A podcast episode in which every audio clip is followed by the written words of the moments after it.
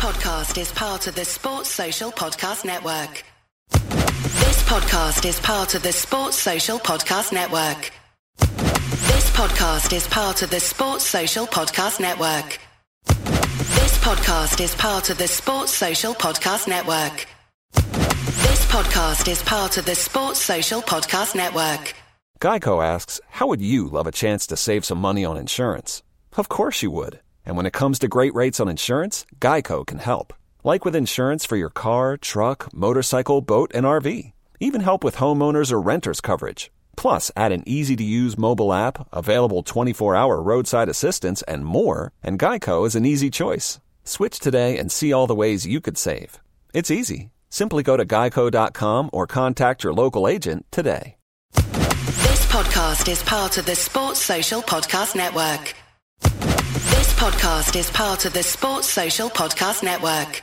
This podcast is part of the Sports Social Podcast Network. This podcast is part of the Sports Social Podcast Network. Geico asks, How would you love a chance to save some money on insurance? Of course you would. And when it comes to great rates on insurance, Geico can help. Like with insurance for your car, truck, motorcycle, boat, and RV. Even help with homeowners or renters coverage. Plus, add an easy to use mobile app, available 24 hour roadside assistance, and more, and Geico is an easy choice. Switch today and see all the ways you could save. It's easy. Simply go to geico.com or contact your local agent today. This podcast is part of the Sports Social Podcast Network. Geico asks, How would you love a chance to save some money on insurance? Of course you would. And when it comes to great rates on insurance, Geico can help. Like with insurance for your car, truck, motorcycle, boat, and RV. Even help with homeowners or renters coverage. Plus, add an easy to use mobile app, available 24 hour roadside assistance, and more, and Geico is an easy choice. Switch today and see all the ways you could save. It's easy. Simply go to geico.com or contact your local agent today. This podcast is part of the Sports Social Podcast Network. This podcast is part of the Sports Social Podcast Network. This podcast is part of the Sports Social Podcast Network. Geico asks, How would you love a chance to save some money on insurance? Of course you would. And when it comes to great rates on insurance, Geico can help. Like with insurance for your car, truck, motorcycle, boat, and RV. Even help with homeowners or renters coverage. Plus, add an easy to use mobile app, available 24 hour roadside assistance, and more, and Geico is an easy choice. Switch today and see all the ways you could save. It's easy. Simply go to geico.com or contact your local agent today. It's the fighting. It's the fighting. Clock. It's the fighting. It's the fighting. Clock. Oh, that was really interesting, mate. Yeah. Welcome, listeners, to another episode of the Fighting Cock, the Extra Inch. Uh, this time, number six is going to be called Stats, I think, because I'm joined by two of the sharpest statistical minds in the Twitter sphere, and also a newlywed Bardi. Bardi, my sidekick and best friend. Welcome back to the Extra Inch Thanks for having me back, Windy. I How- missed I missed the last one. I listened to it with tears in my eyes. with, with 'Cause- Coxie as well. How good was he? He was really good. I had um, I really wanted to meet him and I couldn't. So um, I felt really jealous. I was hoping to be like a power cut or something would go wrong so you could get him back. How's married life treating you so far? Uh, it's been two weeks. It's been okay. I'm a man with responsibilities now. I've got things to look after and things to take care of. It's good. And you're looking very tanned. Yeah, well, Colombia's quite hot. It's near the equator, so it's, it's sunny on occasion. What were the temperatures like? Um, it hit like 38 degrees at some points, and then in other parts of the country, it was just pure humidity. It was like trying to walk through uh, a steam room constantly. Nice. Well, you're looking very well, mate, and it's good to have you back. Also joined by our tactics guy, Nathan. How's it going, mate? Good, thank you. How are you, Nath? Yeah, not bad. Uh, spoilers, you're about to mention it's been a year since our first episode. And Yes. uh, in that time, I've lost uh, nearly four and a half stone. So that was a nice little That's reminder of where impressive. I'm at. Very Nice. impressive. That's- well done to That's you. That's the zone I'm in. And I'm delighted to welcome Duncan Alexander from Opta, who you may know on Twitter as Oily Sailor. Duncan, welcome. Hello.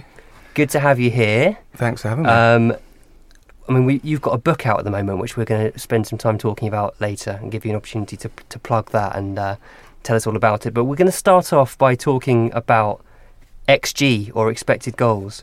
because this season analytics have gone mainstream. Um, Match of the Day is using XG, which is quite surprising. But um, you told me an interesting thing earlier that, that you pitched that to them. Yeah, well, it's obviously a, a model we developed um, four or five years ago, which has slowly caught on um, in the professional clubs and you know the blogosphere.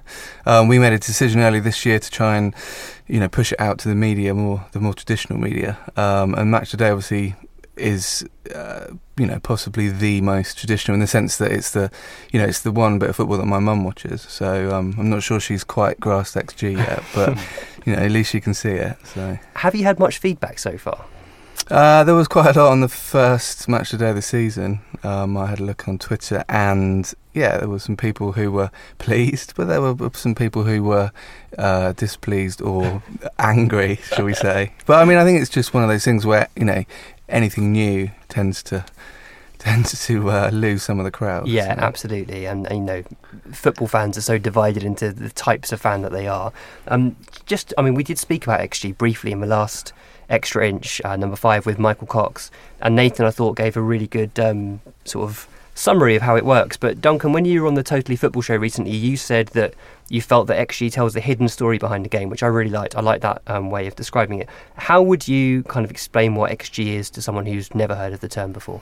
Yeah, I think possibly the the term XG turns a few people off, um, uh, particularly the word expected. I think a lot of people tend to think that it is it's kind of a predictive thing that's looking to the future, which it isn't. It, it's basically a look at chance quality. Um, you know, we've got a database of over, you know, three, four hundred thousand shots. So each one of those shots has taken place in a specific point on the pitch with a specific um, scenario, you know, a, a counter attack or a corner, um, and we can also look at things but like how the shot was taken. Was it with a foot? Was it with a head? So you put all these factors together, and you basically work out an average for each type of chance in a particular location. Um, and then when a player, an individual player or a team has a shot, you can then rate that against the average. So that's all it does. So um, as you'd expect, some players are, are better than the average. Um, and some players aren't. I mean, and what uh, you know, the thing about telling the hidden story, I think, you know, every fan knows they've come out of games and said, "Oh, you know, our striker, you know, could have had a hatful today," or you know, our player scored scored in his last four games, but he's playing terribly. You know, sometimes reality doesn't tell the, actual truth of, of what's going on, and this kind of hopefully gets uh, underneath that a little bit. Interesting. We had a question from Seamus Hart um, because there are there are multiple sort of models of XG that different people have developed over a number of years, and Seamus asked uh, which is the best XG model and why. Um, and should people with no understanding of XG models be using XG if they don't know what it actually means? Which I thought was an interesting follow-up question. Also, do you have a do you have a theory on which is the best model? Well, I mean, they're all pretty similar. Mm. Um, you know, they all the you know, the the differences between them are, are pretty minute. Yeah. Um, some might weigh you know certain elements a little bit higher than others. Um, obviously, I would obviously say that ours is the best, but I think it pro- probably is because we've got the biggest database. You know, Mm. we, you know, a lot of the other ones are based on smaller subsets of data that people glean through uh, various ways. And um, ours, you know, we can actually, uh, you know, we, we can weight different competitions slightly differently. So if you take a league in, I don't know, Scandinavia, you might weight that slightly lower than La Liga or the Premier League because, you know, you know, it's pretty obvious that scoring a goal there is easier to do Yeah. than in a top league. So we we have the ability to do that, um, and we're always looking to kind of um, tweak it. And you know that even this season or the end of the season, I think you know there might be a, a good uh, tweak that we're going to do as well. So. Mm, interesting.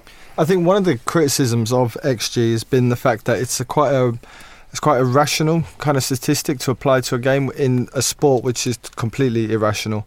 And you have a situation like at the end of a game where your team has lost, maybe for example Spurs against Manchester United, where we had a higher XG rating, I think, and it's just like you now have to explain to somebody who's already furious that they've lost and say, but we expected to score more goals, and then their instant reaction is, but we didn't, and it kind of like there was the famous um, Craig Burley against Marcotti after the after the um, after uh, Bayern Munich got knocked out to Atletico, I think it was 2016, where it was just like ideal in results kind of quotes come from, and I think that's where a lot of the criticism for XG comes from. That you're applying something rational to something which makes people totally irrational.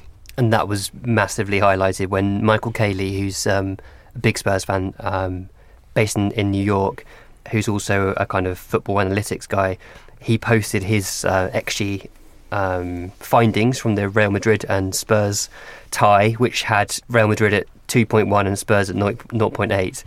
And the reaction to that was, was pretty harsh, to say the least. People were not impressed, I guess, by the fact that he was posting that after one of the most Mm. historic results in, in Spurs' recent history.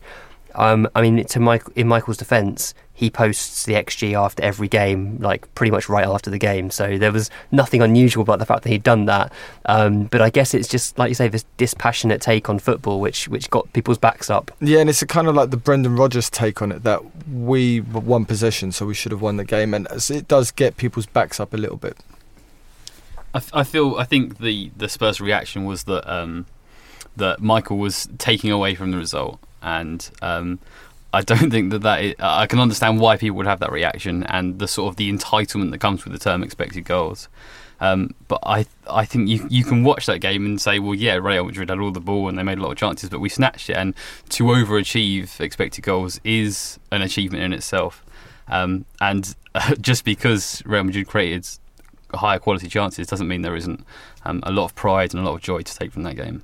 I think this is quite a key point. Is it's how you present it, isn't it? Because as a as a neutral watching that game, it was a brilliant game. You know, two teams playing both playing well, but in slightly different ways. But you know, Madrid clearly had more chances, Mm. but Tottenham handled them really well at the same time. You, you, one data point isn't going to tell the whole story of a match. There's, there's obviously going to be a lot of nuance in there, um, and I think that is again key to how you present stuff. So you don't want to be you know you don't want to be a zealot and sort of say this this one number is going to revolutionise football because it's not. You know.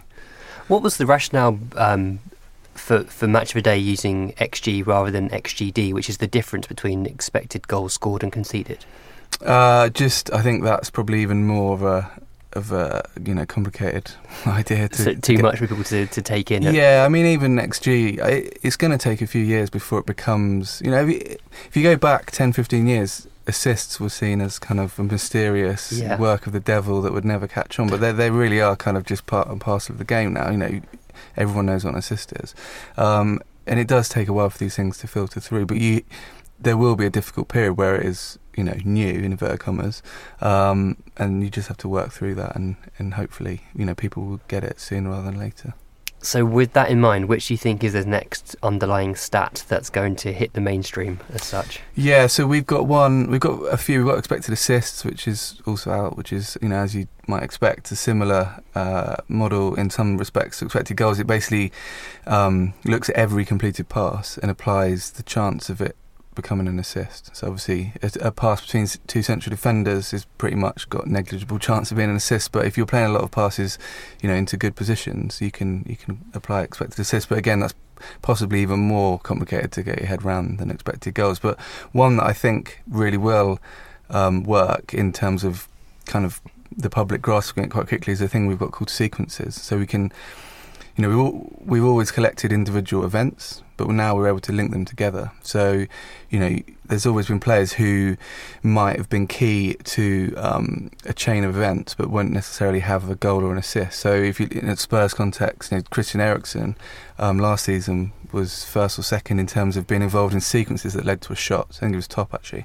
So he might not have played the final pass, but he was always in that chain of events. Similarly, Alexis Sanchez at Arsenal's, you know, he, especially him, he didn't have a season that sort of leapt off the, you know, in people's imagination, but he was always involved in, in everything they did, and it's kind of, it's kind of again under, you know, finding that hidden kind of uh, contributor really. Mm-hmm. Interesting, and I guess Luka Modric would be another fine example of someone who, who, when you watch him, you might not think he's he's doing much that affects the game, but we know that actually he's doing a whole bunch of stuff that affects the game, but it just might not be that visible. Yeah, and in, in the stats, well, we're not, you know, like I said, we're not zealots, and also we we take on board what people say. You know, the, the historical criticisms of, of stats, things like, you know, oh, OX might have a pass completion of ninety five percent, but they're all sideways. You know, we're trying to, we're always striving to kind of put more context around events and, and hopefully, you know, tell a better story.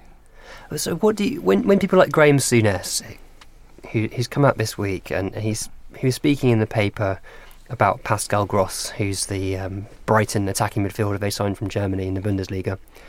And Souness has made this point that Gro- Gross was shown to have created 95 chances last season and, and only had four assists. And Souness seems particularly angry about this point and, and how someone can be using it to promote this player.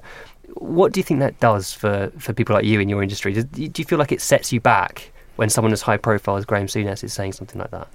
Not really. I think, you know, I touch on it in the book actually because there's a whole chapter about Liverpool going 27 years without the title. And you know, when Souness came in to Liverpool in the 90s, he was he's a bit you know wrongly maligned in a sense. He he actually was more progressive then. He'd come from you know recently played in Italy and stuff. So.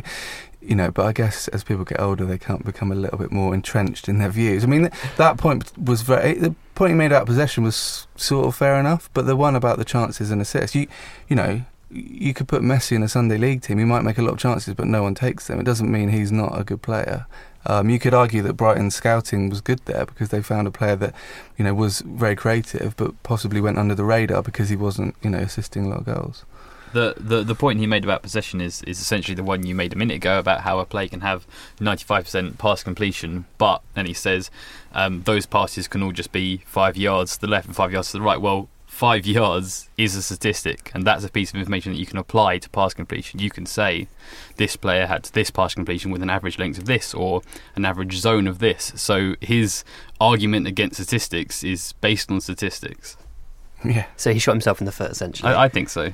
And what he was saying was ultimately that the the stat is ridiculous, but actually you could use that stat to prove that that stat's ridiculous. So what's he arguing about? What he's finding ridiculous is the um, conscious misuse of statistics to create narratives, to create stories that are or aren't there. Um, and I think we all feel that way, but that that sort of giving statistics a bad name, and that's that's the overriding issue. I think there's something that Duncan touched on in his book. It's about the, um, I think you, you you actually said the nerdy approach to analysing. All of a sudden, it's go, it's getting it's clashing with the kind of dressing room culture and the kind of macho kind of image of football, and it's just like get getting stuck in and all this kind of stuff. And it will take time for people to understand it. And to be honest with you, there are Sam Allardyce, somebody who's um, renowned as being like a long ball merchant and stuff. He was one of the first to actually start using data to his advantage. So that it is happening, but I guess it's going to take even longer for people on the terraces and stuff to kind of accept that this is where the game is going. This is the revolution of the game now. I really want to talk more about the dressing room culture and how they've taken to, to statistics. But can we just first touch upon the data collection element? Because we were talking before we started recording, and I was fascinated by the the method that's used by Opta to to to get this information in the first place. Yeah, in my head, I just imagine like um, a airplane hangar full of people with like headphones on and little click a clicker and you know like a bouncer in a club as someone goes in, clicks, clicks, clicks. So each time pass is completed. One hand for incomplete, one hand for complete, and that's in my head. That's what was going on. So how does it work, Duncan? Yeah, I wouldn't. I wouldn't hire any of them as bouncers. um, so yeah, no, we've we've had the same analysis system since about 2006. We've obviously you know tweaked it in the interim, but um, it's custom built software. We essentially get a. It's done two people, one home. For one person for the home team, one person for the away team, and a third person who kind of QAs the data as it comes through. Um, the they get a screen where they can have they get video footage of the match, but then they have to transpose that obviously 3D image to 2D a 2D pitch. So obviously the the camera will track the ball roughly in the centre when it films a football match, but they then have to um, say you know this pass came from the edge of the the D to the left flank, and it, it, it's a, you know you not only have to have amazing knowledge of, of the team and players, particularly if you're doing a, a far flung league, but you have to have that kind of lateral thinking where you you know you are not panicking and you're constantly just collecting the data. And it is you know it takes about six months for the guys to be to be trained and let loose. And it is you know they collect around 2,000 bits of data a match um, so it's full on I mean they're the only people that absolutely love a, a very serious injury because they can uh, you know just Have a break. yeah have a little rest So what about things like di- ground distance covered by individual players? Is that There, we don't collect that, but we get access to it for certain competitions. You know, for instance, it- the Premier League, we're the official data supplier, so we can access that information.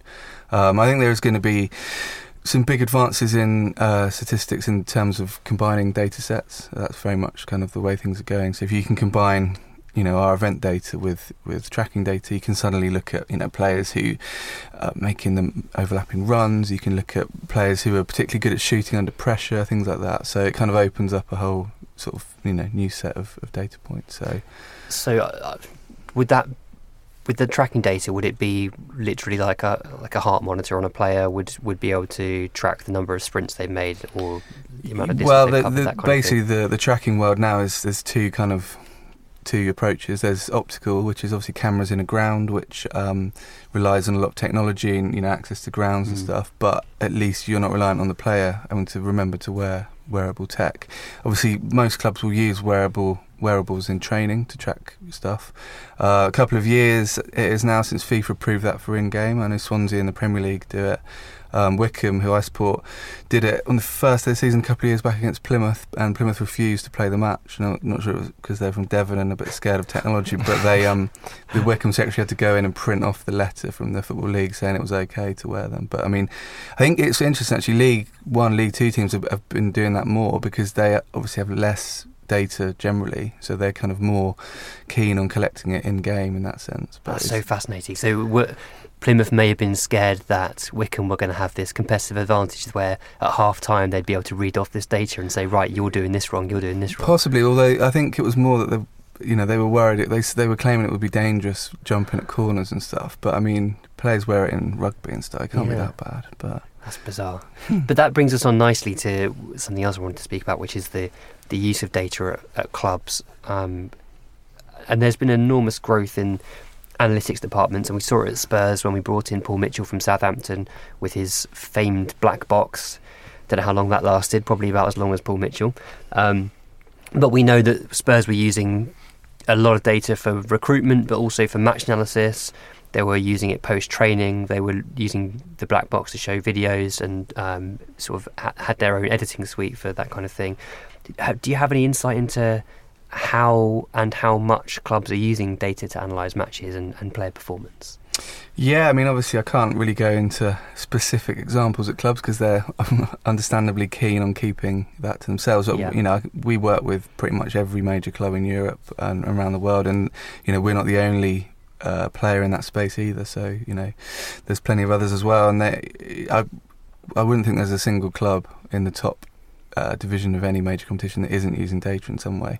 What's interesting or not interesting, as the case may be, but it kind of it only often only ever gets brought out when there's either a, a very strange success, like Leicester City win the league, or where a manager gets sacked and is kind of looking for a bit of a excuse. I remember when Brendan Rodgers left Liverpool, there was a he had a, a few articles in various places, sort of bemoaning their um, transfer committee. Although if you actually look at the players the committee signed, like Firmino, uh, etc., been pretty good compared to the ones that were you know done more traditionally. So um, you know, as you say, it's done for recruitment, it's done for player performance, it's look you know opposition. Uh, we hold an event every February called the Opta Pro Forum. Opta Pro is our kind of professional club wing.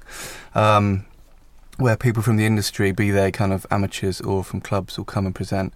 And the first year there was a really interesting one by a, a guy um, who works at Manchester City, and he actually showed how uh, they take Opta data, they make pass, they sort of pull out passing patterns, and then he showed a video of um, Pellegrini, as it was at the time, on the training pitch, physically moving Yaya Toure and Silva around. Uh, it was actually for a, a game against Tottenham, um, and then they, he showed the game. I think it was they win five 0 or five one at White Hart Lane, and. Uh, Three of the three or four of the goals basically came from them intercepting in those exact passing channels. So it was a really interesting kind of example of how a club will take raw data, do something with it, apply that to the training pitch, and then move on to a, to a match scenario. As um, as Spurs fans, I think we're the only ones who didn't celebrate Leicester's kind of miraculous title. Yeah. Um, how far would you say that there, there was it a combination of data and luck and the right manager and the right players at the right time, or was it was that was their success all down to them using the data and It definitely wasn't one. all down to data. I mean, as many people have pointed out, you know, football is such a low-scoring game that luck will play a disproportionately high part in football compared to other sports. So, you know, you could repeat that season many times, and you can you can run it on various different metrics. And sometimes Spurs will win, sometimes Arsenal will win. Leicester less than those two, to be honest. But Mm. I think what the two interesting things with Leicester when they won the league were a obviously their recruitment was very good and that was very data led. So you know, get um, not only buying Kante, but buying him from a team that played in a very similar fashion to them. So it wasn't like he had to come in. You know, we've all seen players come into the Premier League who are good players, but really struggle to adapt because they're basically playing in a completely different way to, to how they used to. Whereas Kante was able to basically just carry on, and he has obviously at Chelsea as well. But um, and the other thing was really interesting was the way Leicester completely changed their approach halfway through the season. So the first half of the season was all about Vardy and Mahrez and you know counter attacking, but you know Premier League teams are, pretty adept at adapting. And half halfway through the season, um, Leicester kind of been figured out, and then they they basically became this amazing defensive team, and they won all those games. I think they won was it five in a row, one 0 which is mm. pretty unprecedented. Um, and that basically was what won them won them the title in the end. Um, you know, Spurs sort of semi-valiant attempt at hunting them down, but they they didn't really after uh, after the Arsenal game when Arsenal fan uh, team were doing the selfies in the dressing room, they didn't really have another slip, and and that was the kind of most impressive thing. Really, they got figured out, and then they worked out another way of doing it. Do you have a feel at all for sort of the size of analytics departments at clubs and whether they've grown over the last few years? Because I mean, we hear so little about it in in the mainstream media, and it's you, as a fan, you don't really have an idea of how much data is being used. I mean, we would like to hope that when it comes to recruitment, especially, that we'd be using a lot of underlying data to identify players. But then we go and sign someone like Moussa Sissoko for thirty million pounds. So you sort of you begin to doubt whether it's actually happening. Another example would be Clinton N'Jie. I mean, it seemed like a completely bizarre signing, and in hindsight, is you know maybe slightly less so because he's gone on to do better. But the fact remains that he didn't seem to be a good fit in any way for the team. So you sort of start to question what the club's looking at. Yeah, football's quite strange in the sense that you know it has a transfer window where you can do you can spend months researching and years researching players and making sure they fit and then you know you lose the first two games of the season and everyone panics and it's like get some we need some bodies in and all that stuff so you know the susceptibility to panic is still quite big but I mean, you know, all the top Premier League teams will have very extensive departments, and not, and I think they're diversifying more and more. So, um, I think people are kind of realise that you're not ever going to kind of find the kind of holy holy grail stat like you did in baseball, for instance, um, and it's going to be more sort of you know marginal gains ish kind of approach where you know little little kind of advances here and there will will make a difference, be that in recruitment or tactics or, or whatever. I've uh, I've sort of been poking my nose around uh, jobs in the industry a little bit, and uh, what I often find is is from including Premier League clubs, but football league clubs um, advertise for a performance analysis, and that includes all variation of tasks, all the way from coding, which you mentioned earlier, which is watching the match and, and recording all the things that happen, through to presenting the data and the tactical analysis and all the stuff of that. And that that to me indicates fairly small staff uh, committed to that side of things. So I, I suspect that um, there's still quite a way to go within clubs. Yeah, I think generally, I think you can probably pick out a couple. I mean, Manchester City are probably the the most advanced, I'd say, in that respect, in terms of size of department. And, and but yeah, it, it will take a bit of time, obviously. But I think it is. Um, I think probably the biggest disconnect is is kind of converting it into a language that managers and or chairman will accept, mm. and that is it's all very well having the, a bunch of really clever guys that can analyze football and come up with good stuff. But if you if you're not presenting it in the right way, it's never gonna reach that. You know, and I know people in the industry who've who've worked for clubs who, you know, they just can't get through to the manager, and that's where it kind of falls apart a bit. I think this is one of the beautiful things I like about Pochettino is I know there's a lot of science and everything else behind it, but when you still look at him and the way he brings through younger players like Kane, Winks, and stuff, there's still kind of like a little bit of romanticism about it. That someone like Kane, who I don't know whether he ticked the boxes as a youngster, then all of a sudden explodes onto the scene like that. That's what I quite like about Pochettino's Tottenham. He seems to be kind of a mix between the old and the new in, in his style of management. He's he's very much a gut feel kind of guy, and, and, I don't just mean his gut feel, but he'll take the gut feel of the players and, and he'll mm. listen to them, and he'll he'll really take that into consideration when he makes a decision about about their performance or their participation in a match. So if the player doesn't feel right for whatever reason, he'll that's a big deal to him. You know, that's he, what, yeah, that's what makes you think Sissoko wasn't probably anything to do with him. Either. Well, you, you think that? No, I don't think so. It was just forced upon him. He yeah. he said, "I want a player that matches these criteria." Said, "Here you go, have Moussa." Yeah. Lucky guy. So let's talk a bit about your book, Duncan. Mm. So you, you've you've published this um, book outside the box. Where did the idea come from? Is this something you kind of always had in mind to do? Yeah, pretty much. I mean, I've worked in the kind of data industry for uh, 10 or 12 years now, so I've seen, you know, data go from a, a super niche kind of thing through to, you know, fairly mainstream, but still not actually mainstream. Um, and I don't come from a, a data background. I sort of did history and, you know, my love of football stems from, from reading Shoot and Match when I was a kid. So I kind of wanted to do a history of football particularly sort of history of the Premier League, given it was 25 years of the Premier League, um, with numbers, but not kind of numbery. So it's kind of a narrative history of the Premier League and other things like the World Cup and, and various other things, um, using numbers, but still, you know, you, you don't have to be into data to read it. It's, it should, well, hopefully, should be appealing to everyone. So the idea is that it's accessible to anyone, regardless of whether they've got a particular interest in numbers. Yeah, it's more kind of using numbers to debunk stuff or, or highlight things that people might have forgotten or, you know, that sort of thing. I finished the the book on on the plane on the way back from um, from my wedding, and I thought you were quite brave in writing a whole chapter, almost like trolling Liverpool. About you went, you listed every single year that they hadn't won the league and why they hadn't won the league. Mm. I, I I was quite brave of you to So do well, that. some Liverpool fans have enjoyed that, some haven't. to be fair. but um, I think I've, i it's possibly my favourite bit of the book. I think I, it it's almost extraordinary. Liverpool gone 27 years Mm. that win the league. If you'd have said to a Liverpool fan in 1990, you know, before you win the league again, Leeds will, they'd have been confused. With Blackburn, they'd have been very confused. You said Leicester, they'd have, you know, just walked off. I think, but it, you know. They've come close a lot of times. I think the interesting thing is if you if you go through it each mm. season as I did, every time they've come close, that summer, the media who love Liverpool obviously have been like, "The next year it's their bat, it's their year, and they've always just fallen away mm. massively. They've never been able to sustain two or three years. So. I I didn't realise how many times they had come quite close. There was, I mean, there was more than just the Benitez. There was the years when Manchester United had finished third and they'd come second, and they seemed like genuine title Well, champions. Yeah, Phil Thompson almost took them to the title, Mm. which is a, a strange concept. Um, that you know they won like you know a lot of games in the season. It was the year Arsenal 0102. Arsenal won the last thirteen. So. Um, and then yeah, Roy Evans nearly did it, and obviously the Benitez one and the Rodgers one. But um, yeah, a bit, a bit like Spurs with Leicester, you could replay a lot of those seasons, and, and Liverpool would have won the league. But the fact is, they haven't. So Was that Liverpool pattern something that you always had in your head when you were writing the book, or was it something that came to you through research? Uh, it was more that it, I kind of spot. I mean, that's the beauty of working with numbers. Really, is that you might be.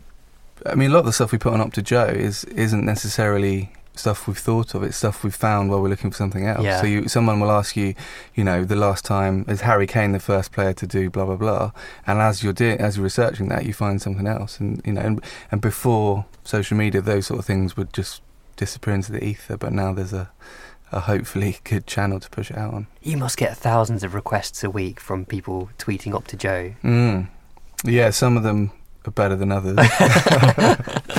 you get some very niche niche requests, do you? yeah, yeah, we do. I mean, the, the, we always do s- on April Fool's Day. We always put some April Fool's ones out, and those ones will get quoted like months later, and you're like, ah. oh, I wish I hadn't said that. because everyone thinks it's true. But Oh, as a as a Tottenham fan, immediately my eyes are always drawn to um, any stat involving Tottenham, and I didn't realise that King actually did play. Man, he managed to play one full season, two oh four oh five. He played all thirty eight Premier League games, yeah, and that that just blew my mind. I thought we'd never were able to squeeze a whole season out of him. That's just before it all hit, wasn't it? And then there was another one which I, I said I was going to call you- call you out, on, where you actually used the term Spursy, where Tottenham are the team that's lo- that's lost, um, that's most often led at half time and then gone on to lose the game. I saw that stat and I was just like, I remember that we had that that stat came up a couple of years ago, and we've we've the, with the opposite as well.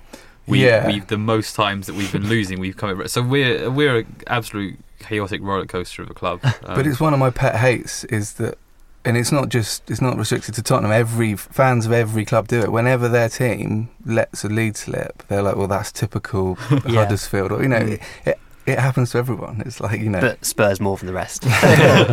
and the other one is Harry Kane is the striker with the most own goals in, in Premier League Mm, history. already. He's just rack. It's quite. I mean, if you think of the way he plays, he'll he'll be back defending more Yeah. than say Aguero would or someone. But it is, you know, it's a good job he's scoring so many at the other end of the pitch. Off the top of my head, I can remember two. There was the one against Swansea and Sunderland. I can't remember the other one. I think he's often at the near post on Mm. corners a lot. So, and that's a, It's easy a to glance horrible- one. Yeah, yeah, to just sort of Yeah. shin it. Or Yeah. whatever. He Exactly. did, didn't he take a crazy swipe at one that just flew into the top of the That net was as well? Swansea. That was Swansea. But I do remember Bale scoring one against Liverpool. Where he kicked it into his own face. Yeah. Yeah. Oh yes, I'll never forget that. He scored And at the- the other end as well for that one. I think. Yeah. The year Liverpool almost won the league under Rodgers, and Martin Skrtel scored four in one season.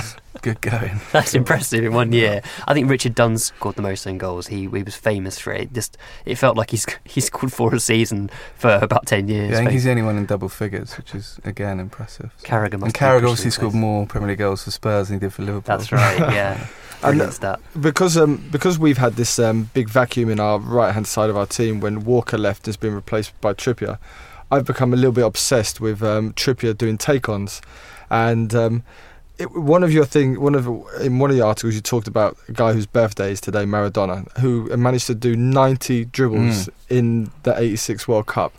And I was just like, Kieran Trippier hasn't done one in like two seasons, and Maradona did like 90 in 10 games. I, I think you'll find that Trippier has done one, and Has he done one? Nathan's got a thread on Twitter about his take on, which I've- is yeah, genius. I've done a sort of an ironic cut up with sort of um, over the top dubstep to his two, three take ons so far, and they're all backwards, and and they're all followed by just like a sideways sort of backwards pass. At least So his take on is running back towards his own goal. Yeah. Yeah. oh, Yeah. amazing. Desperately seeking safety. bless him, bless him.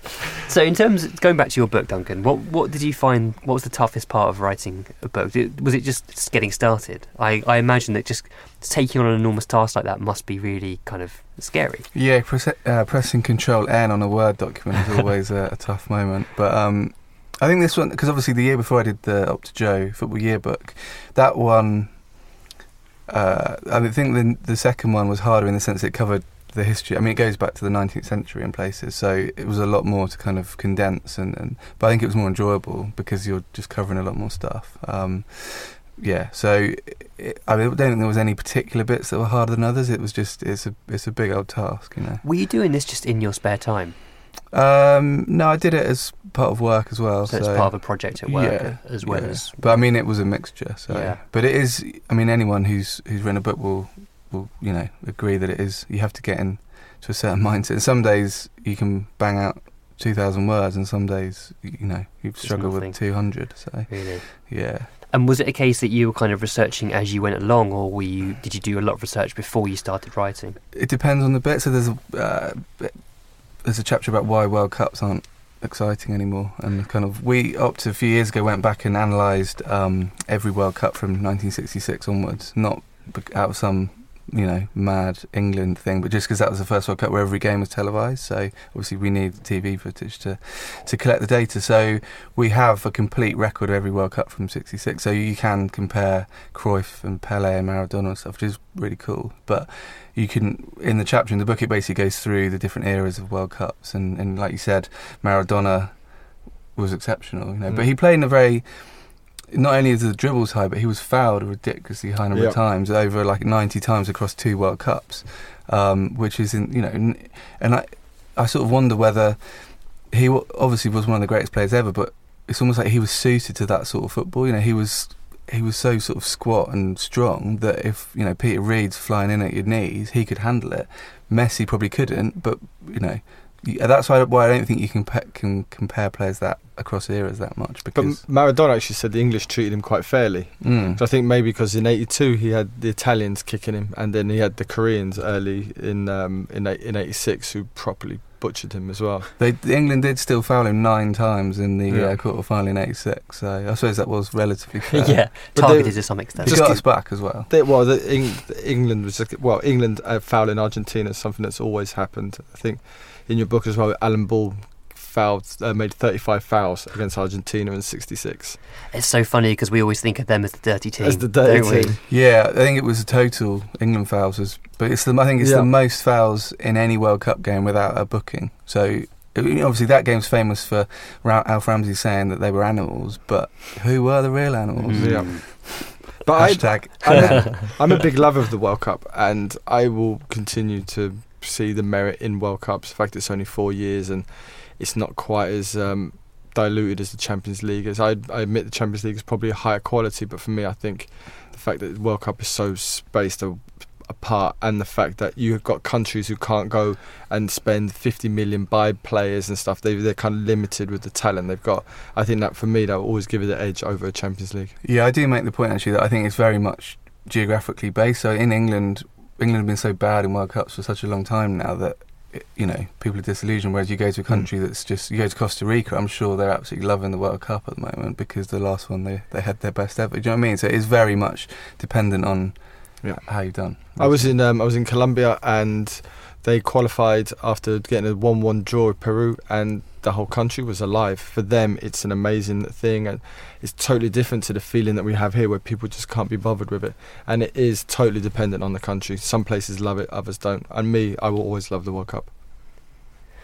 So, what's next for you, Duncan? Do you have another book lined up? Is that something you'd be interested in doing? Yeah, absolutely. I mean, I've got a few ideas for the next one. Um, I, I, you know, I want to kind of continue to, to marry kind of history and, and numbers and, and that sort of approach. So I think, you know, I only really touched the surface with this one, um, even with the Premier League. Um, but I think there's so much more out there. So uh, I've got a few a few ideas that hopefully come to fruition pretty soon. It seems to be pretty positively received so far. And I, I enjoyed James Richardson reading out a quote on the Totally Football show, which must have been a slightly bizarre thing for you, having like a, broadcasting legend like that reading out a review of a book that you've written. I don't know. That must have made you feel pretty awesome. Yeah. Um, where where can people get your book? Where Uh, it should be in you? all your favourite and unfavourite bookshops, uh, or you know the websites that everyone knows. Um, so yeah, is there a particular source where you get a, a, better profit? no, not particularly. So yeah, just Buy get it where you can. Yeah. Cool. Well, we're going to move on slightly um, away from statistics and onto tactics. And Nathan mentioned earlier that it's basically a year since our first Extra Inch podcast. And in that first one, we were speaking about Pochettino's tactical principles and ideas from his beginnings as a Bielsa disciple to what he did at Southampton and then his early Spurs 4 2 3 1. But this year's been quite different. And I think we've always seen progression through Pochettino. Last year, he brought in the 3 4 3, which worked superbly. That was something that Bardi had long spoken of. You wanted a back three for, for Love years. Um, and this year we've seen him change again with a back three, but with two up front, or a diamond in midfield, which again seems to be slightly harking back to some of Bielsa's principles. Although we don't have our wing backs tucking in, whereas Bielsa would always have, have done that. Um, but what what do you feel's next for Pochettino, Nath? What's what's the kind of next logical step for him? And and what do you, what have you made of these recent changes? I, I, I feel like he may well be um, sort of nearing the completion of his playbook. I think that um, with the addition of the sort of the more counter-attack style that we've seen, I think we're going to talk about this later. But the more the the counter-attack uh, that we've seen against Dortmund, against Liverpool, against Real Madrid, um, and the three-five-two. I don't know. What, all he can do is um, find a way to make what we have got more sustainable. Um, I was moving away from this idea before, but after Dembele came on against United, and I know that United scored, I do feel that we improved. Um, so there's there's still that slight air of we need Dembele. Um, so, but yeah, I mean we're we're still good without him. I don't know I don't know what else Pochettino can do. I think we're um, nearing the end of his his cycle of progress. What do you see as the optimal use of Dembele now in terms of what formation he fits best into? Um, I think he, and I don't know if he still does. I don't know what his fitness is like or what the capacity for is. I, I think he enables the four-three-three, um, which is which allows sort of three out and out attackers on the pitch and uh, allows the wing backs to really go forward. I think the best use of Dembele is saving him for the optimum games, even if he's fit. Just have him hang around because he's so. Um, prone to injury, and Winks is such a capable backup that yeah, lock put him in ice and, and lock him away. Do you think he could do a job as the deepest lying player, like the, the role that Winks took on? away at Real Madrid. I think you want his ability to take the ball past players um, rather than stay deep and distribute the ball. Mm. So you, uh, you're always going to prefer Winks to stay deep or Wanyama or Dier or whoever. So I think I think he's going to remain positionally where he is. A shuttler off to the side of a, a more natural holding player. I get the feeling from how Pochettino's setting the team up now is that this this is the furthest away I think it's been from his team. He's constantly having to try and piece a team together because we don't have Dembele, we don't have Wanyama, we haven't had Rose, and we're constantly he's constantly having to put players in positions where they're not quite comfortable. And I think this is the most impressed I've been with him. I know there's been issues with um, recent games we've lost, but he doesn't have the team he needs. He needed an alternative to Kane, and we got Llorente, and he's struggling, but he's still managing to eke out the results. And I think that is big kudos to him for being able to do that, because I think this is probably the weakest squad we've had at the moment.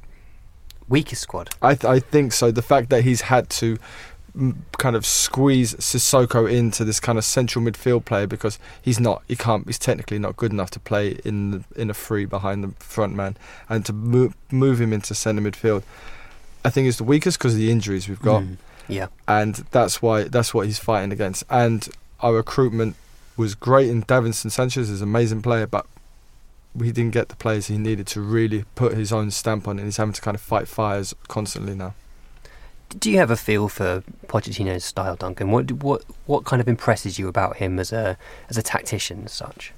I think it's just his adaptability. I mm. mean, you know, there's you get managers who are very good, but they're very, you know, you you know what Mourinho's going to do.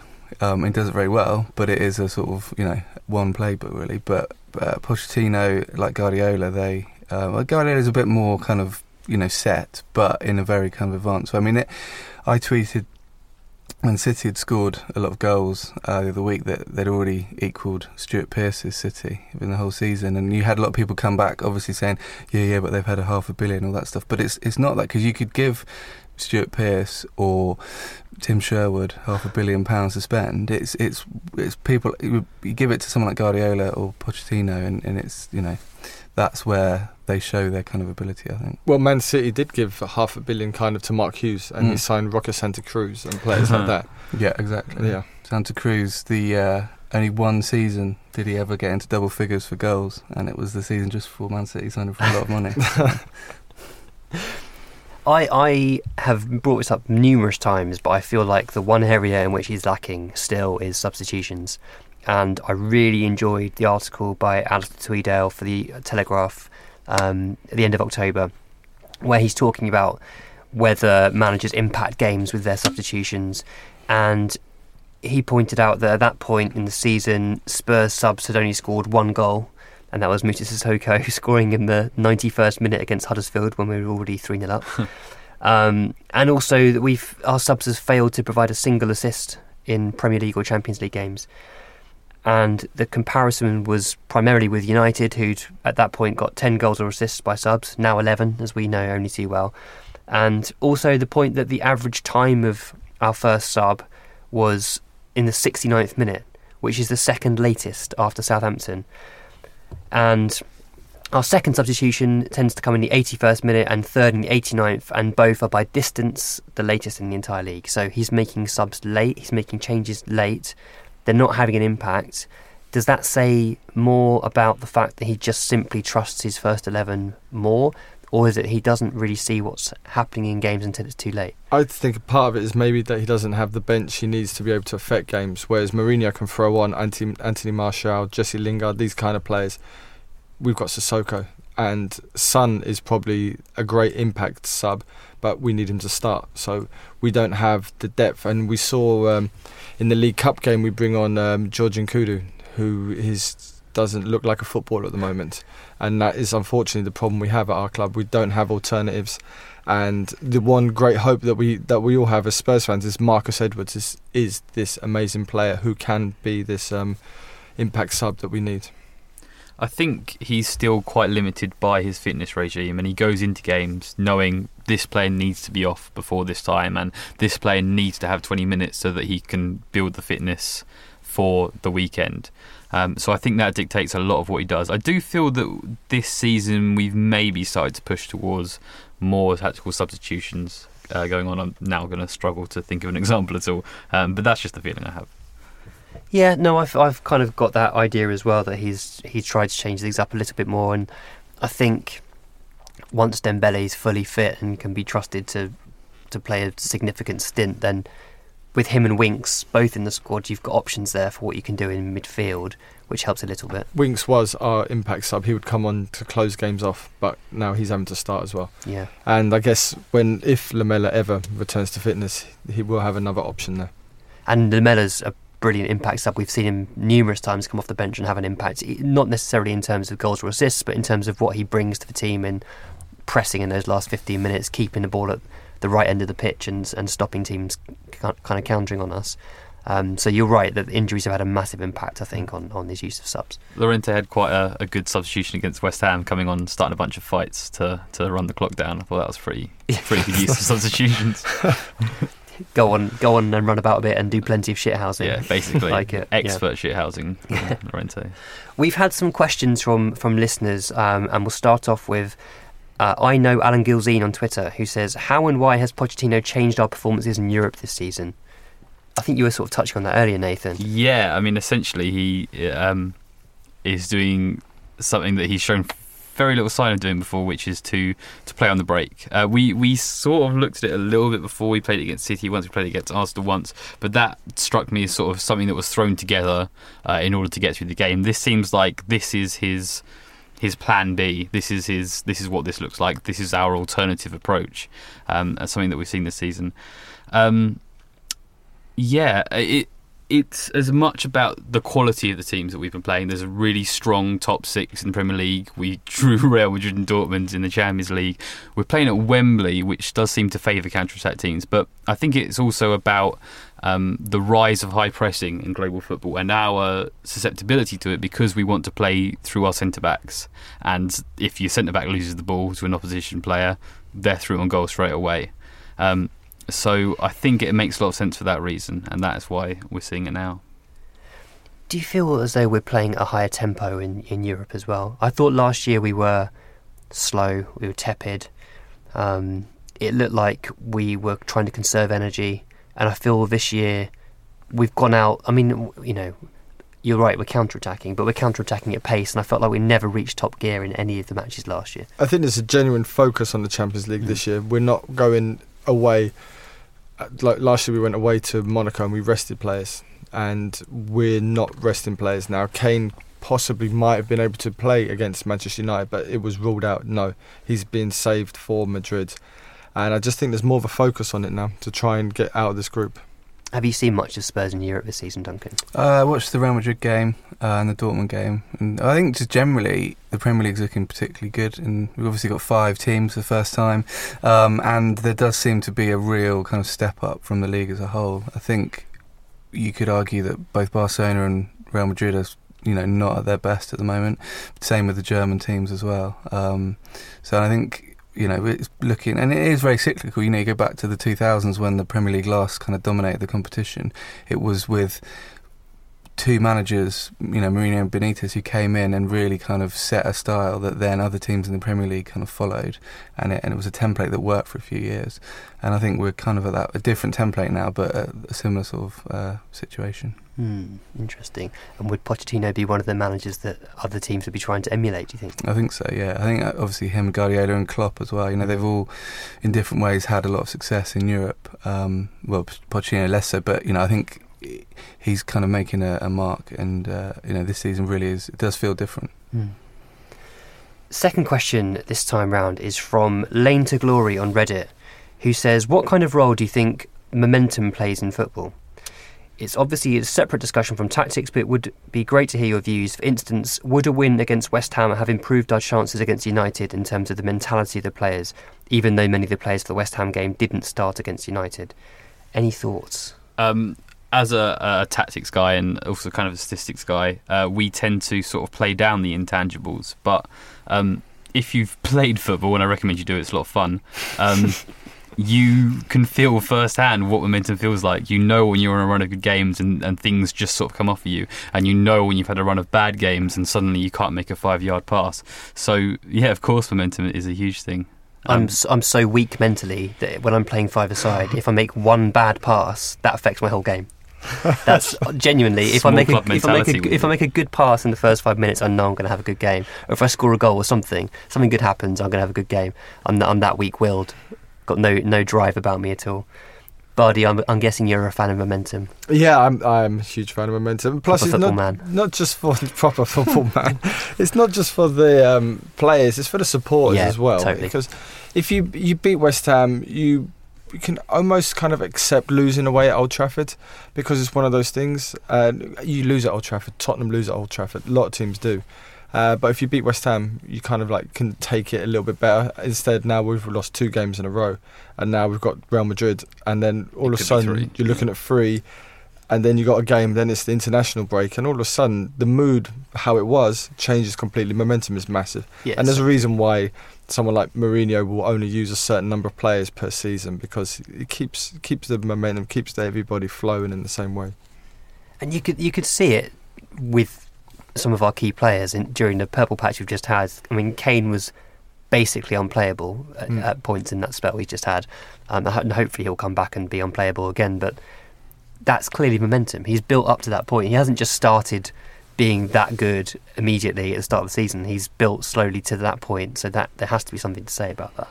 I think we're in kind of strange meta world now where I, I did wonder in August because obviously we, we pushed out the stat that Kane has never scored in August in the Premier League, um, which we did last year, which you know few people took notes, of, but became a big thing this year. You know, it was on the back of papers and stuff. And you do wonder where, you know, there was a point when Kane was through on goal in one of your home games, and you do wonder whether it's playing on his mind. Suddenly he knows he's never scored in the Premier League in August, and it it's kind of a world where you know, as you say, you know, a few bad results go into an international break. Suddenly, the whole atmosphere around the club is down, and th- that will affect players. And it is, um, yeah, it's kind of the, the two, you know, the supporters world and the and the players world are kind of merging a bit. I think. Uh, is anyone else feeling an apology coming on here? I, I feel like Duncan should be writing an apology to Harry Kane Well, I think- for, for August. Well, if he, you know, he did all right in September. Yeah. right. But you, you feel like it's almost a self fulfilling prophecy that you know he's had a one bad August, so and he might then read about that, and it it gets into his head somehow, and it, it becomes a psychological barrier in a way. Yeah, I mean, players aren't immune. That you know, they'll read stuff and they'll um, they'll learn, and you can see it with other things. Well, you know, like the Merseyside derby has got a lot of red Mm. cards, and, and obviously it's a it's a local derby, and it will have some anyway. But you can kind of see players being like, "Well, this is a." You know, I'm going to fly into a tackle because Yeah. it's blah, blah, blah. And going back to momentum, I, the, the absolute perfect example of that was Vardy's run of 11 Yeah. because I mean, you know, going back to XG, the XG for some of those goals he scored towards the end of that run were, was pretty low. You know, uh, particularly the one to break the record. He basically just, you know, hit it against uh, United. You know, beat De Gea at near post, I think. And um, you know, he wouldn't probably wouldn't have taken that shot if he wasn't in such an amazing run. Mhm. And it's that kind of hot hand theory as well, isn't it? So. Um, I don't believe that Wembley is cursed, but I do believe that it's played on the players' minds, and that's why it's so good that we've now got a couple of results at Wembley to sort of wipe that sort of curse hanging over everyone's head. So that's that's an example of momentum in work. Football players are babies. They will use any excuse to not perform. Um, the year Ferguson said he was going to retire at the end of the year, you saw what happened to that Man United team. They, Mm. they stopped playing. When there's a board takeover, when there's issues, the football player will use any excuse to just underperform. Redknapp in England. Yeah, exactly. Yeah. Chelsea the season, Mourinho after they won the title, and Mhm. Mourinho got the sack. I mean, yeah, you know, players can affect stuff in such a massive way, and just yeah, it's strange. So you, you got to stop. It's got momentum is really important. You can't let you can't don't let players think. Yeah. Do like in the in, Inter in the sixties. They're not allowed to see their family. They're not allowed to do anything. Lock them up. Poch has got he's been pretty good in the past at turning things around quickly. I think where where we've had a, a mini blip, he's good at kind of getting the players back on side and, and making sure the results then turn turn themselves around naturally. Yes, but I don't think we've ever had a set of set of games like this before. True, I we've got a horrible run, Yeah.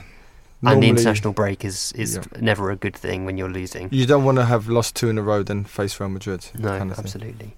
Um, sort of, we, we we spoke briefly about the Old Trafford um, performance, but Nath07 White on Twitter says, "Is our record away at the top six a sign of the times, or do we lack the bite or punch in the big away days to get a result on the road?" And he's he sort of presented the image that Sky have shown numerous times of Pochettino's um, away record against the top six, and it's it's not it's not good reading. I mean, he had in 2015-16 we we managed six points in those games, but only one win. Um, 14-15 one point, 16-17 two, and obviously this this year we've only played the one match and have zero points so far. But what do you think? um, away to the top six is sort of by definition the hardest games we play. Um, and I think that it's fine to set the expectation as, as an assumed loss. How many is it? Six draws in that time. Each one of those draws is is a worthy achievement. Um, and if we, this is kind of a statistical thing, but if you look back at the correlation between the team who has the best record against the top six or the top four or whatever, and the team who wins the league, there's not a huge correlation there. There are 114 points available in the league, and there's 18 away to the top six. It, you know, it, it doesn't matter. It's not. It, it matters for momentum, as we just touched on, but in terms of, of winning the league, which I think is is what we're looking towards, it's it's just not that big a deal. Do you think it matters in terms of a statement, which is the word that Sky always use when they describe these matches? Yeah, I think that's fair enough. As again, momentum we looked at, and and you're also robbing your opposition of points. Um, but but outside of that, I just I just think it's fine. There's um one one chapter in Duncan's book. I can't remember what year it is, but Man United lost away to Chelsea, Arsenal, um, uh, what the other Mm. big six, and they still won the league at a canter.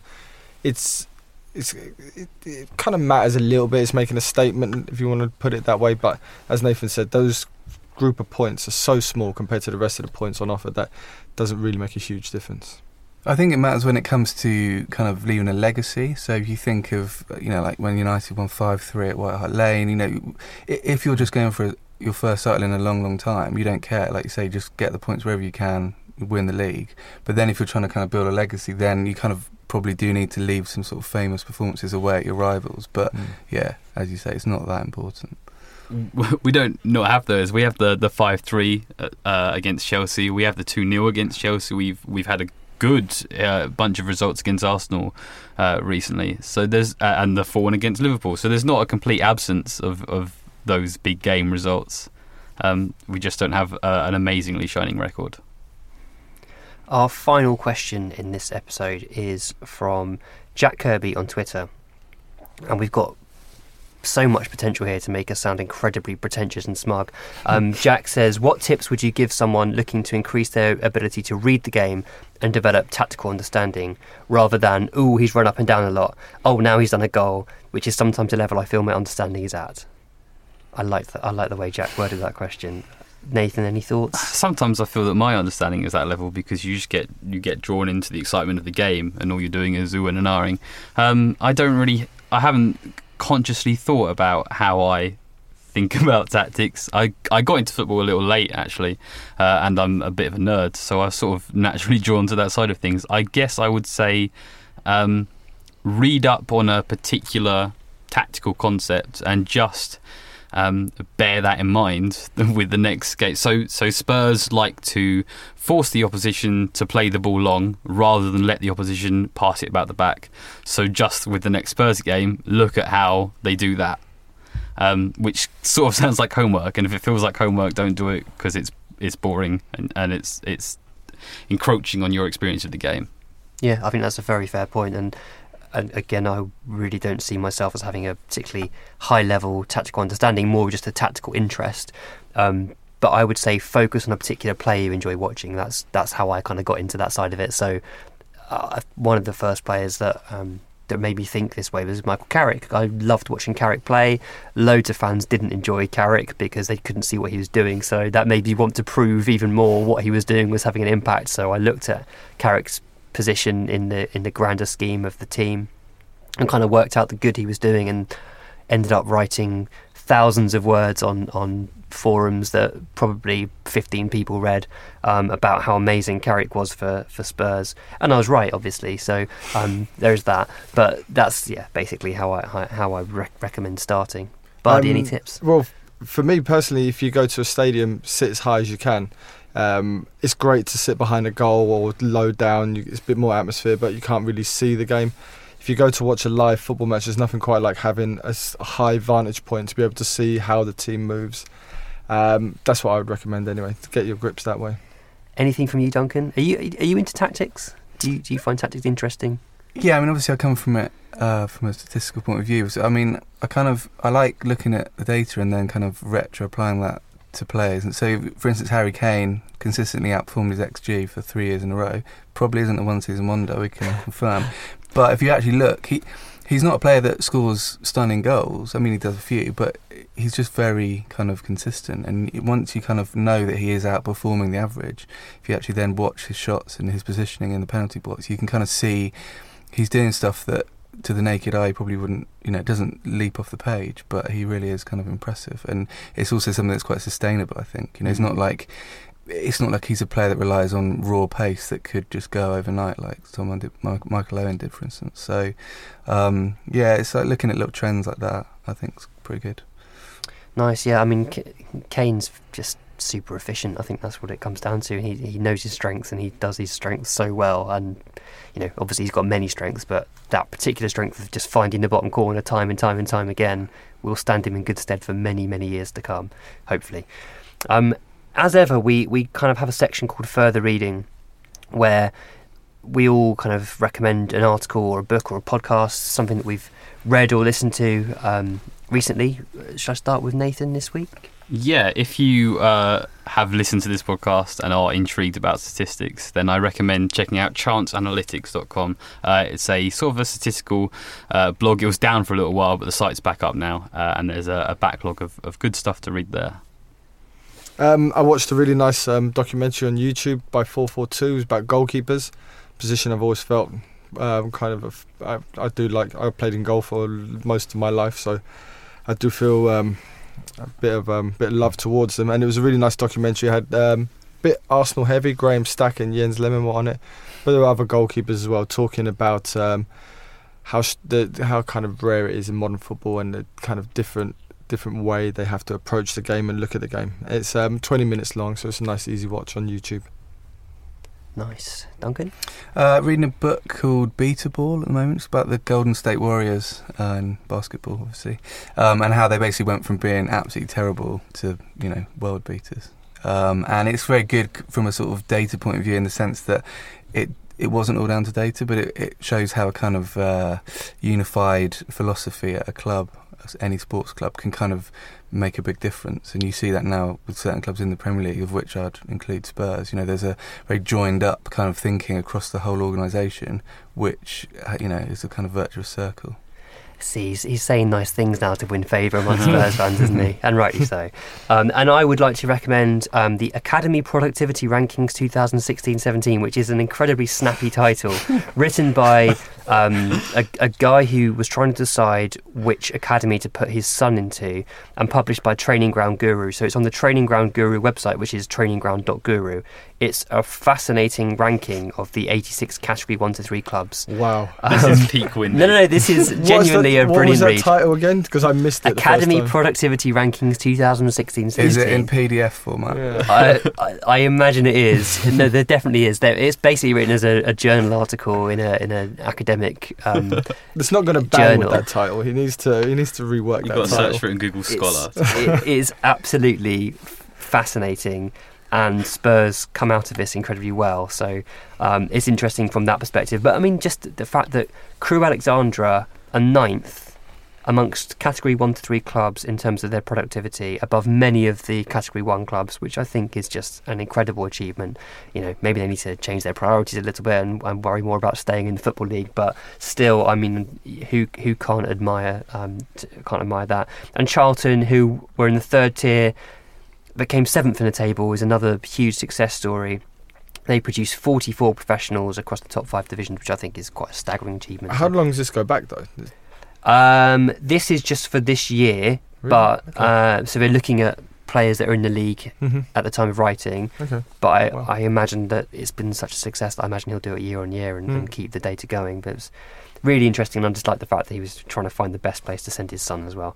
Um, and it kind of in, in many ways ties into the kind of general narrative at the moment about youth football and, and England's success in the under 17 World Cup and how the changes that have been made um, at grassroots level across the last 10, 15 years and the impact, the, the fruit that's starting to bear. Um, there's a lot to be hopeful about, really. Right, I mean, before we go, I just want to say a massive thank you to Kayv at SNK Studios, who's who's housed us again. Um, Kayv's brilliant guy. Um, I recommend following him on Twitter. He's got excellent opinions on Spurs, and the studio is phenomenal. If ever you need any recording space, then consider Kayv and, and get in touch with him.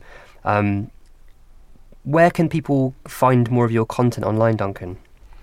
Uh, well, there's mainly on Twitter, but uh, be that OptaJoe or my own one, uh, So you, you run part of the OptaJoe. You run the OptaJoe account with others, do you? Yeah, yeah. I mean, me and a me and a couple of colleagues started it in 2009 on a whim, and it's done all right. We passed a million followers last month. so Amazing. Such a success. That's quite good. But yeah, I mean, you know, we obviously we're everywhere as well. You know, we're working with all the broadcasters, all the all the newspapers. So, um, yeah, I mean, people want to send in requests as well. You know, we're always if we're always open to good ideas. So feel free. Nice. Well, thank you so much for coming on. It's been No, a real, you. real pleasure to have you here and have your insight. Bardi, good to see you back. Cheers, Windy. Always nice to see your uh, your smiling face. Um, and you are at Bardi TFC on Twitter. Yeah, And Nathan rebranded Nathan A. Clark. Nathan A. Clark. I have enjoyed um, Nathan's. Um, now he's got his face out there. He's getting and, and because Some it's quite controversial. Yeah, Uh, yeah. Someone I'm referred to you as Jesus. I did get called Jesus the other day. Yeah, I mean, I'm, I'm a Larry person, and that's coming through now. So yeah, Stick at it. Well, thanks for listening. I hope you've enjoyed it. Feel free to give us some feedback, good or bad, and ideas for talking points in the future. Obviously, this has been stats heavy, so we've done tactics, we've done stats. Give us some ideas of what you'd like to hear next, and we'll be back in four to six weeks. Thank you very much for listening. It's the fighting. It's the fighting. Clock. It's the fighting. It's the fighting. Clock. Oh, that was really interesting, mate. Yeah. Sports Social Podcast Network. Sports Social Podcast Network. Geico asks, How would you love a chance to save some money on insurance? Of course you would. And when it comes to great rates on insurance, Geico can help. Like with insurance for your car, truck, motorcycle, boat, and RV. Even help with homeowners or renters coverage. Plus, add an easy to use mobile app, available 24 hour roadside assistance, and more, and Geico is an easy choice. Switch today and see all the ways you could save. It's easy. Simply go to geico.com or contact your local agent today. Sports Social Podcast Network. Sports Social Podcast Network. Sports Social Podcast Network. Sports Social Podcast Network. Sports Social Podcast Network. Sports Social Podcast Network. Sports Social Podcast Network. Sports Social Podcast Network. Sports Social Podcast Network. Sports Social Podcast Network. Sports Social Podcast Network.